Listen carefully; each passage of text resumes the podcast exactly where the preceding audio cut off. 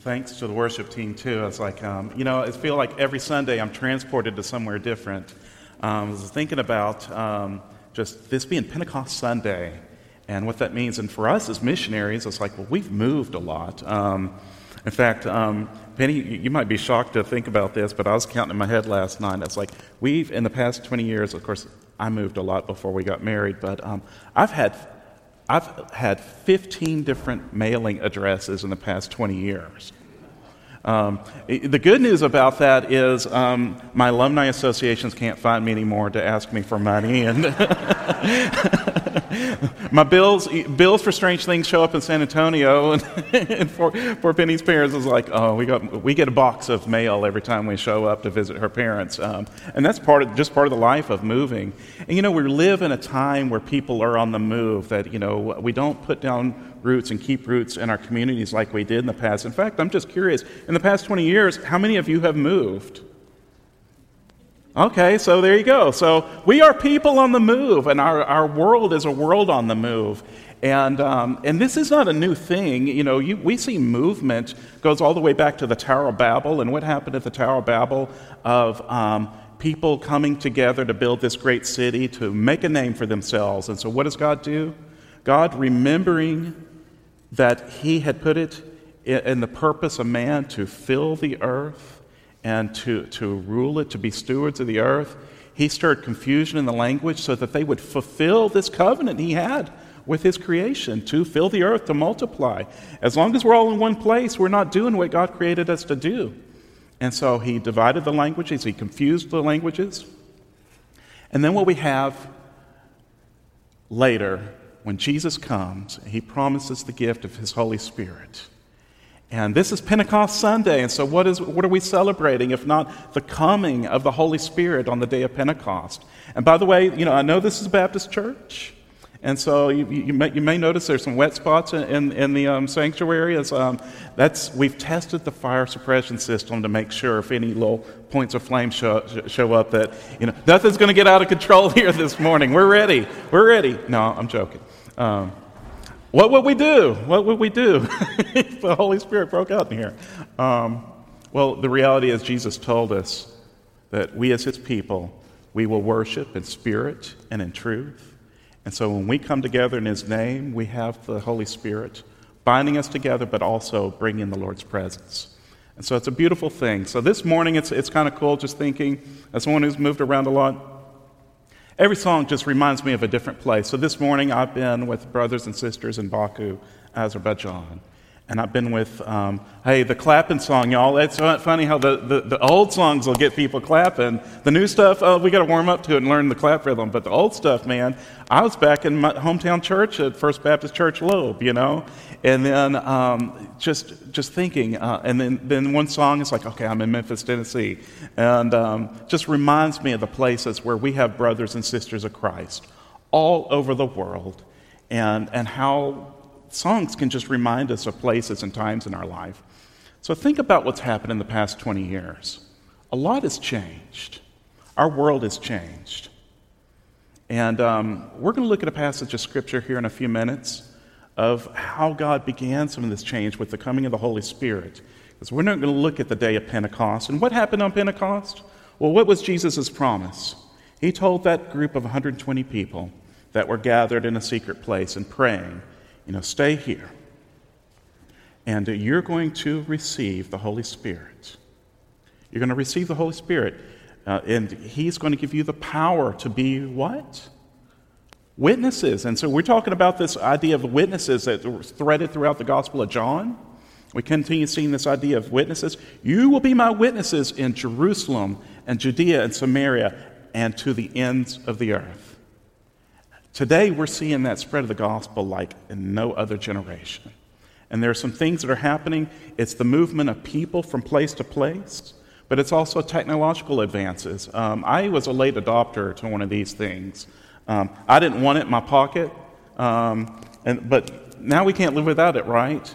Well, now there's like 8 billion people in the world that can't live without one of these things and having access to the gospel, but also having access to people. And so um, it's an exciting time to be living. It's an exciting time to see the gospel advancing. This morning, I want to look at um, Acts chapter 17. And what we see in Acts 17 is, is what's happening with the gospel spread 20 years after Pentecost. So that's a cool thing. You want to test a movement, see what's, see what's happening a generation later. 20 years representing the span of a generation. Here we are a generation after the resurrection, and the gospel is continuing to spread, it's continuing to advance. And so um, Paul and um, Barnabas start out in what's present day Turkey. And um, they started churches as they went. And then they went, came back to their ascending church in Antioch and, uh, for a time. And then they felt compelled we need to go back out and check on these churches that we've started, see how our brothers and sisters in Christ are doing. And um, as they're planning their course and what they're going to do, there's a little disagreement between them. Well, disagreement meant they parted ways, but it also meant they got to double the territory they could cover together. And Paul invites Silas to come along. So we have Silas coming with Paul on the second journey. And what Paul's doing as he goes out to visit the churches, he's finding himself blocked.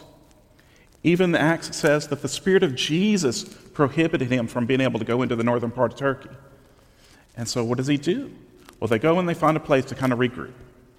And they're in Troas and they get this, this vision of a man from Macedonia, present day Greece, Macedonian man, coming to them and say, Come and help us. And so they cross over the Aegean Sea into Greece. And they start out in Philippi, and we see a church start with a woman of prayer and a guy that was Paul and Silas's guard while they're in prison. Him and his family. We see the nucleus of a church. They start this church in Philippi, they move on to Thessalonica, and um, there's fruit there, but they weren't very long, they were very long before trouble starts. So they've got to leave Thessalonica. The Jews run them out of Thessalonica and they go on to Berea. And what do the Bereans do? They search the scriptures. Remember last week it was interesting because we had the Pharisees, you know, Jesus confronts them. You pore over the scriptures, but you don't see me. These scriptures testify me to me and who I am, and that the Father sent me. Well, what do the Bereans do? They search the scriptures as Paul invites them to do, and they see everything that's there that Jesus is Messiah. Jesus is the one God sent into the world to redeem the world for himself. But again, here come these troublemakers from Thessalonica to stir up the community so that Paul's life is at risk again. And so that's where we start. Acts chapter 17, starting with verse 13. But then the Jews from Thessalonica found out that the word of God had been proclaimed by Paul and Berea, and they came there too, agitating and upsetting the crowds.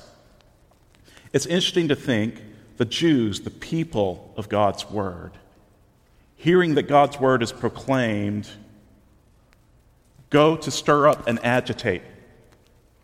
Do we do that sometimes? I hope not. And yet, when we hear of kind of things that are strange or different, uh, we, you know, we're kind of prone to discount them. And yet, you know, um, God can work in the strangest of ways. You know, I, I mean, there are stories right now of people reading the Quran and finding Jesus. Does that shock you? Would you be troubled by that? Because I, I, will agree with you, it is not a holy book. And yet, Jesus is talked about prominently in, in, the, in the Quran. And yet, as somebody that really, like the Bereans, searching their scriptures, well, the Muslim will read the scriptures and say, there's something not right here. And it compels them to search another book, this book. But um, what do people do when they hear the Word of God preached? Do they get excited? And do they follow? Or do they reject it and, and, and, and stir people up against it? That's what Paul is dealing with here um, as he moves from place to place. They're following him. Then the brothers and sisters immediately sent Paul away to go to the coast, but Silas and Timothy stayed on there. Those who escorted Paul brought him as far as Athens, and after receiving instructions for Silas and Timothy to come to him as quickly as possible, they departed. So these guys got to get Paul out. And you think about sometimes some people can just be a lightning rod, and um, sometimes that's that's what missionaries do.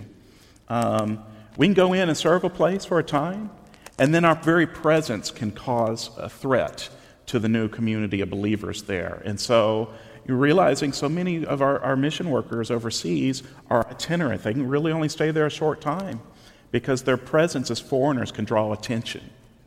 That's, uh, that's hard. And yet, realizing that as God calls people to Himself, we know, we know that there was a strong church there in Berea. We know that there was a strong church in Thessalonica because we've got two letters from Paul writing to these churches. So, Paul goes to Athens. So, um, looking at this, um, um, so they escort Paul to Athens. Was there a question there, or do I need to keep going? there we go. Um, what Paul's being chased and harassed. What do you know about Christians who are being persecuted for sharing the gospel? What do we know? Where do you turn to for that information? You know, sometimes social media is nice, sometimes it's just a friend sharing. Pray for the church in this place because this is happening. Some, some organizations actually um, dedicate themselves to sharing prayers about the persecuted church, like Voices of the, the, of the Martyrs or Open Doors, that you can actually be praying for the church that's persecuted in, in places that are unreached by the gospel. And we served for two years in Azerbaijan, and um, Azerbaijanis are considered an unreached people group. By the way, along with um, this being Pentecost Sunday, it's also recognized as the International Day of Prayer for Unreached Peoples. And what is an unreached people? Um, well, Joshua Project would tell you an unreached people group is is a, is a ethno-linguistic group, so people that share an ethnic identity and a language. So that's an ethno-linguistic group. So if you look at that community of people, and Azerbaijanis being about 40 million people, um, less than 2% of them are followers of Jesus. That's an unreached people group. And there are thousands of unreached people groups left in our world. And yet, God is doing something in our day to change that dynamic. I just really look forward to sharing with you. So, I want to share this story, though, about a brother who's uh, faced persecution. Um, we knew him from Baku International Fellowship. Uh, his name was Aslam. And I won't say the country he was from, but this is a country that just has a terrible reputation for uh, persecuting Christians. For its, you, if you have a family member that comes to Christ, um, it brings shame on your family because they're rejecting Islam. And so, how do you restore shame? How do you restore honor when you've dealt with family shame? Well, you remove that source of shame.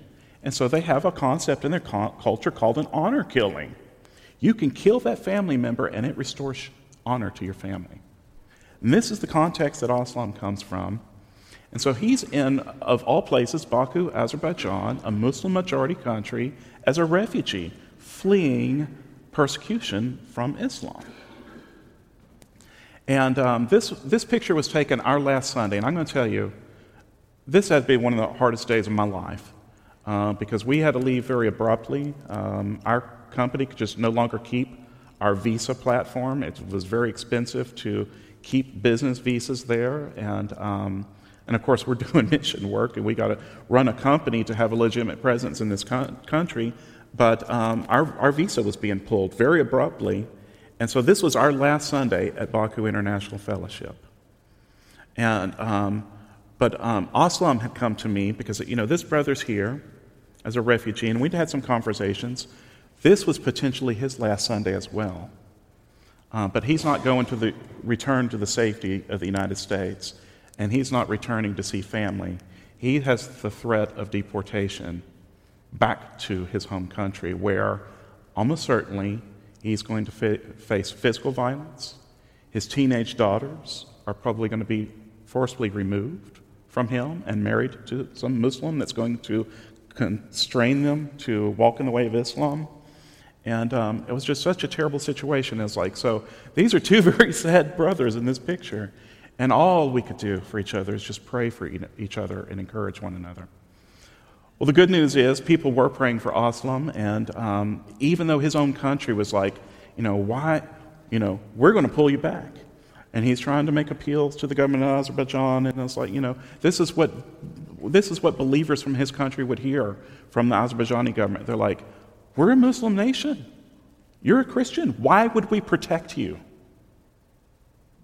That's a good question. Why would they protect him? And yet, where he was at in Azerbaijan was safer than where, where they're threatening to send him back to. I'm glad to tell you he's still there three years later. And this brother struggled. You know, as a refugee, they can't get employment. They're prohibited from employment. They don't have an employment visa like I did. They don't have the privilege of a passport to even obtain that. So, what he does to take care of his family is um, he would buy perfume at the big bazaar, and um, he'd pay uh, one manat, which is about, what, 70 cents, 60 cents for a bottle of perfume, and he would go and he'd sell it for four out on the street. And so, hey, the, you know, the retail, um, that's pretty good for a former communist country to, you know, have this opportunity of capitalism, um, black market for perfume. But that's how he was just taking care of his family, is just selling perfume on the street. But not only that, God has used him to help other refugee families and to help them to, to settle because when these people come with nothing and then they don't have the resources to, to live in that economy unless they're, they're industrious and they're determined like Aslam. And it's like, I thank God for this brother and the example, and for, for our American friends that have been able to, to be around him and help his family, and now he's a helper to them. So that's a pretty remarkable story. It's, it's, it's incredible. And our last Sunday at Baku International Fellowship, as, as we're crying and we're saying goodbye to our friends, they're in front of us because we were in the back row. We just we couldn't even walk in into into the the um, meeting room where we were gathering for worship. It was like we're on the back row near the door, and we're singing, and we look in front of us, a group of people from Aslam's country. They're just they're lifting hands and they're worshiping, and it's like these people are worshiping with a freedom that we just take for granted. Every one of them with a threat of deportation. And how humbling that was for me and Penny to be there to realize we're returning to safety and to family. If they return, it's to certain violence. And so it was so, just so beautiful to watch that group of people from that country. If there was a prayer event, they, that, those people were there praying. I, I mean, it was so humbling. And so, think what do we do with people who are persecuted for the faith? Certainly, Paul was. What can we do to help? I, I'll tell you, I just felt powerless to help. All we really could do was pray. But I tell you what, it is so gratifying to see the fruit of prayer to know that Aslam's still there. Still struggling, but still there. So let's go on. So Paul gets to another place of relative safety. Relative safety, right? Um, it's not his hometown, he's in Athens. Now, while Paul was waiting for Silas and, and Timothy, so he, while he's waiting for them in Athens, he was deeply distressed when he saw the city was full of idols. Ever been in a dark place and just realize, hmm, there's, there's a darkness here I can't explain. And it's like, you know, for us it wasn't Azerbaijan, it was the neighboring country that was an Orthodox country. Um, that was strange but for us, but that's where we felt the darkness. You know, you know somebody, you don't have to know the language to know when somebody's cursing you, right? I mean, when somebody like, You know, um, when you walk by, I was like, what did I do? that's strange, and I know that's not good. Um, Paul is distressed. So here he is in his city of refuge, and he's distressed because of the spiritual darknesses there. So, where does he go? He goes to a place where he knows that, that there are like minded people. So he reasoned in the synagogue with the Jews and with those who worshiped God, as well as the marketplace every day with those who happened to be there. Some of the Epicurean and Stoic philosophers also debated with him, and some said, What is this ignorant show off trying to say? Okay, we've wondered that. Um, you hear people talking and new teaching, and it's like, okay, are they showing off? Are they stupid? Are they crazy? You know, what's the deal? You know, they're asking. Others replied, He seems to be a preacher of foreign deities. Huh? Well, you know, they're polytheists hey, a foreign deity might be good. We can just add them to the shelf, right? That's not a bad thing. Because he was telling the good news about Jesus and the resurrection. And I think that's so important when we realize when we are communicating the gospel how important the resurrection is. That's where the power of God is. That is the demonstrated power of God, life over death. New life is proclaiming the resurrection. Not just Jesus as a great philosopher teacher, but the Son of God raised from the dead. And so they took him and they brought him to the Areopagus and said, May we learn about this new teaching you are presenting, because what you, what you say sounds strange to us, and we want to know what these things mean. Now, all the Athenians and the foreigners residing there spent their time on nothing else but telling or hearing something new. Always an itch, always a desire to hear something new. But it's interesting, you have Athenians, people born and raised there, and you have foreigners. Foreigners aren't native to this place, right? And foreigners, sometimes they come and settle, and sometimes foreigners come and they move on through. And so, what a great opportunity to proclaim the gospel. Because just like at Pentecost, you have foreigners there. They were Jews, but they were from all nations. So you almost kind of have a second Pentecost here of people having the opportunity to hear the good news. And what is the good news that Paul gives them?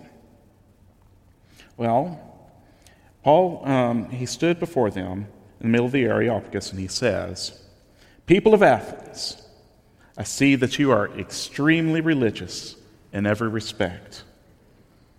For I was passing through and observing the objects of your worship. And I even found an altar on which it is inscribed, To the unknown God. Therefore, what you worship in ignorance, this I proclaim to you. So, what do you think about Paul's, Paul's um, starting out of presenting the gospel? It's interesting. He goes into synagogues. What does he start with? He starts with God's words, he starts with the Torah, he starts with the Old Testament. Here, these people don't have any clue what's in this book. They don't have any access to it. He appeals to some common ground. I mean, would we feel comfortable saying, hey, um, to a Muslim, you know, it's like, you know, I see to you that you honor Isa Masih, you honor Jesus Christ. You revere him as one of your great prophets. Hey, let me tell you the truth about your great prophet. Does that feel uncomfortable to us? It's good to know. So Paul knew his context. He knew where he was at, and he knew he couldn't start with the scriptures. He starts with he starts with their pagan worship of all things, and he affirms this unknown God, proclaiming, I'm going to tell you something you don't know about this unknown God. The God who made the world and everything in it, he is the Lord of heaven and earth. He does not live in shrines made by hands.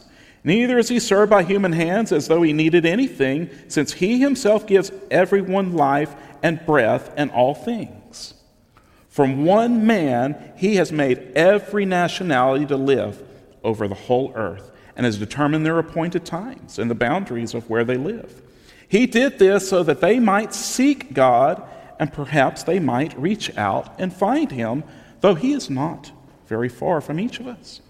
For in him, we live and move and have our being, even as some of your own prophets have said, for we are his own offspring. So, looking at this, so every nationality comes from one man, right? We have that revealed in Scripture. And God's appointed the time that people live, the boundaries of the nations that they live. So, so think about this.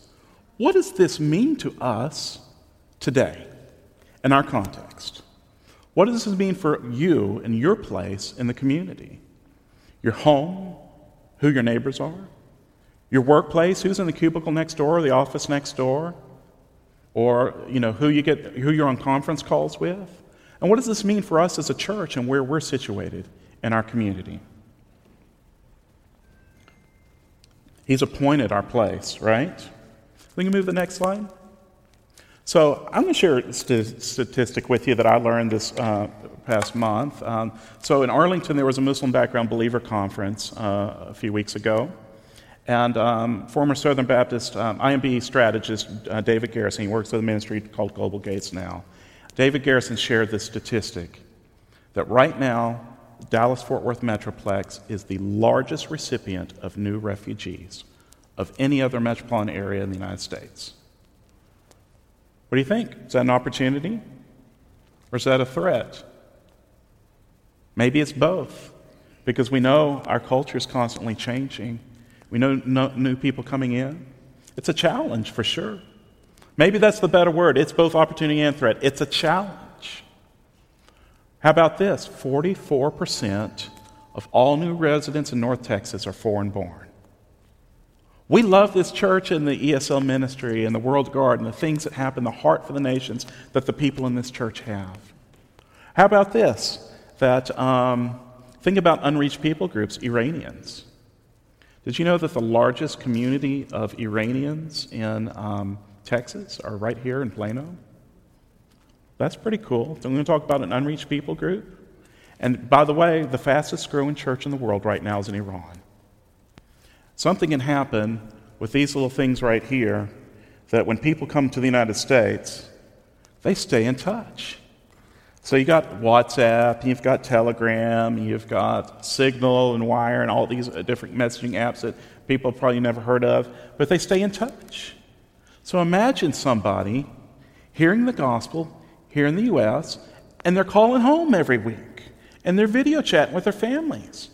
And we're not talking about small groups. We're talking about you know big families. They're, they're keeping in touch with their friends, their families. They keep connected. Is there an opportunity there? Something else Garrison shared that right now in North America, 90% of all unreached people groups are here. They're here in the United States. So in the past, where we had to send somebody overseas as a missionary, by the way, we still do, that still needs to be happening. But those people are here. It's an opportunity. What a beautiful thing we have. You know, even in our own church, you know, uh, we had the Rwandan uh, congregation share with us like, in, uh, just a few weeks ago, and how so many of the Rwandans ended up here. It was they, they, they weren't pulled by the opportunity of the United States and greater, you know, this you know, you know idea of prosperity. They had something horrific happening back home. It pushed them. They were pushed. And that's the thing with migration. You've got, you've got pull factors that, you know, many people do move for opportunity. I think only once have we had to leave somewhere because we were forced out. Uh, it's like every time our families moved, it was, we, you know, we were going, we were being pulled to an opportunity. And people certainly come here for, an, for opportunity. Um, maybe, maybe, we should show grace to our friends from California who are being pulled by the opportunity of our, uh, you know, much cheaper housing market. Uh, I'm sorry. Um, but you see what I'm saying? It's like migration is complex and it, it, certainly it brings problems with it. But as followers of Jesus who are led by the Holy Spirit and know his word, we can see the opportunity.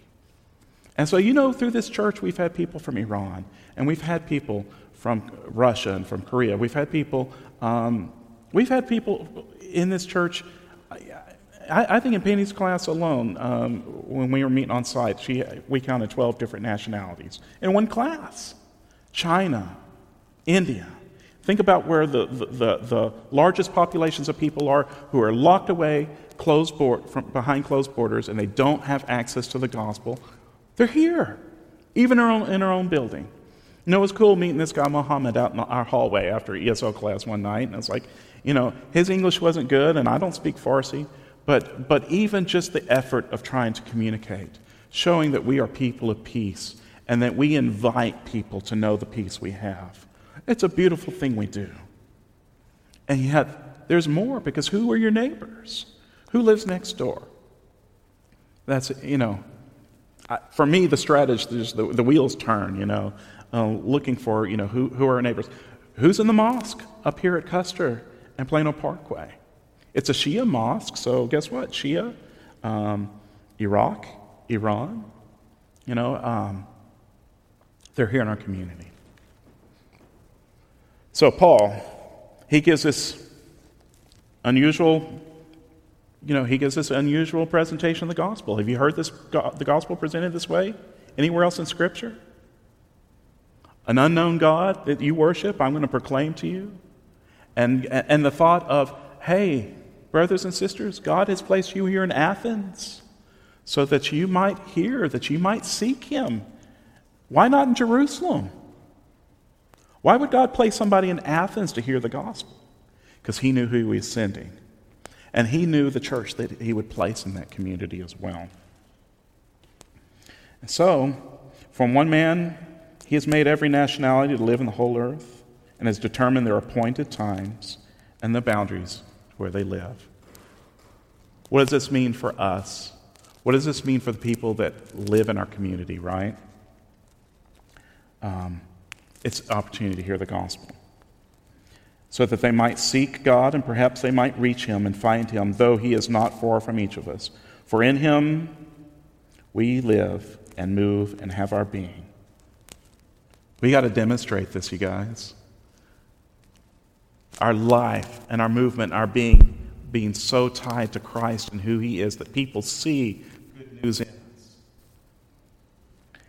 And then we've got to have the boldness to just meet people and ask questions. Boy, what an, a door opener just to ask somebody about their, their home culture and where they live and where they come from.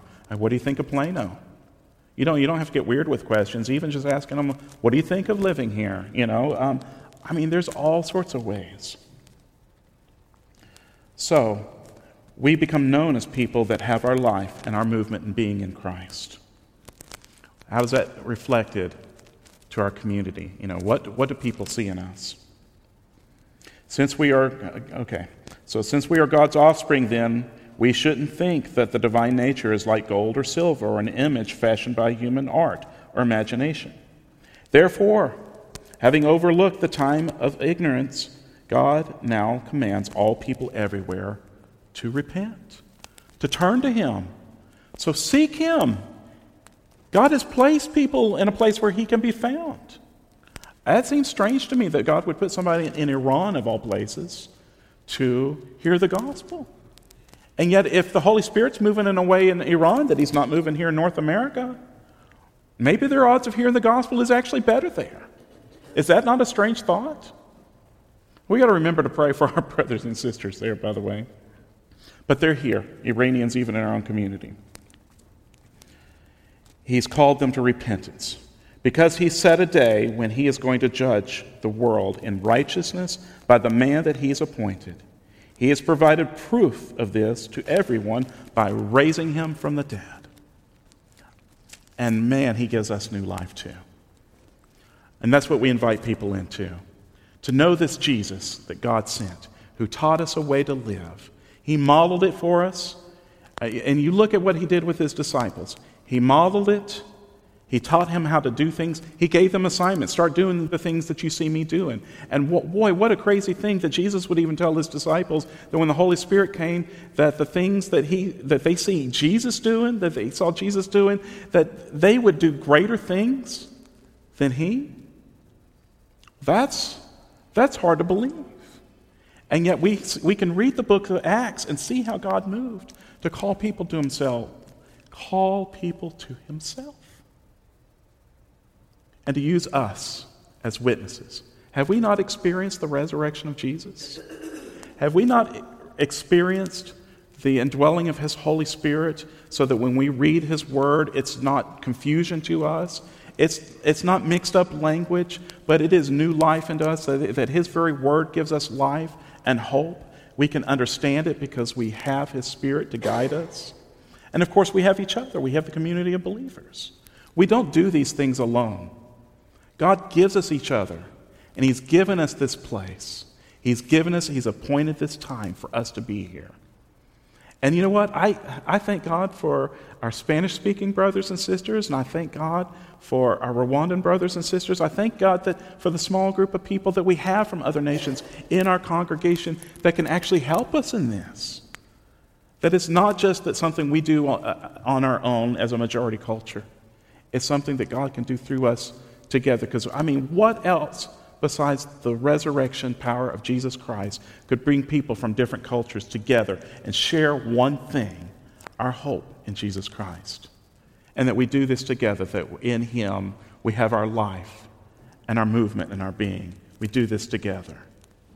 That's my prayer for our church. And as we continue to go through the Gospel of John, um, Pastor Randall leading us through this and this continued theme of, of God the Father calling people to himself, and this continued theme of, of the witness, the witness we have together. I just, I have high expectation that God's doing something really amazing. Maybe we look around and we feel discouraged that we don't see the numbers of people returning to church. Well, all churches are dealing with this. We're living in a different day, maybe. Are we ready for the opportunity? Not seeing it as a threat, but as an opportunity. Are we ready for that? Okay, y'all, I'm not. okay, so don't feel bad. I, I, I, don't, I don't know what that means, but I know that God's put us, He's appointed a time for us to be here. We can do this together. So that's our prayer, my prayer for us as a church. Father, help us. Lord, we just acknowledge that the nations are here. And we acknowledge that you've appointed a time for us to be here in this community, in this time, in this place. Lord, also that people are coming, and, and, and regardless of our nation's uh, migration policy and regardless of our political thoughts on migration, Lord, that um, people are here and they need Jesus. So help us, Lord. Help us to be people who are seen as followers of Jesus and as witnesses of your resurrection. Help us to be good witnesses. Help us to show love and compassion. And Lord, help us to do this together. Let's just pray this. In Jesus' name, amen.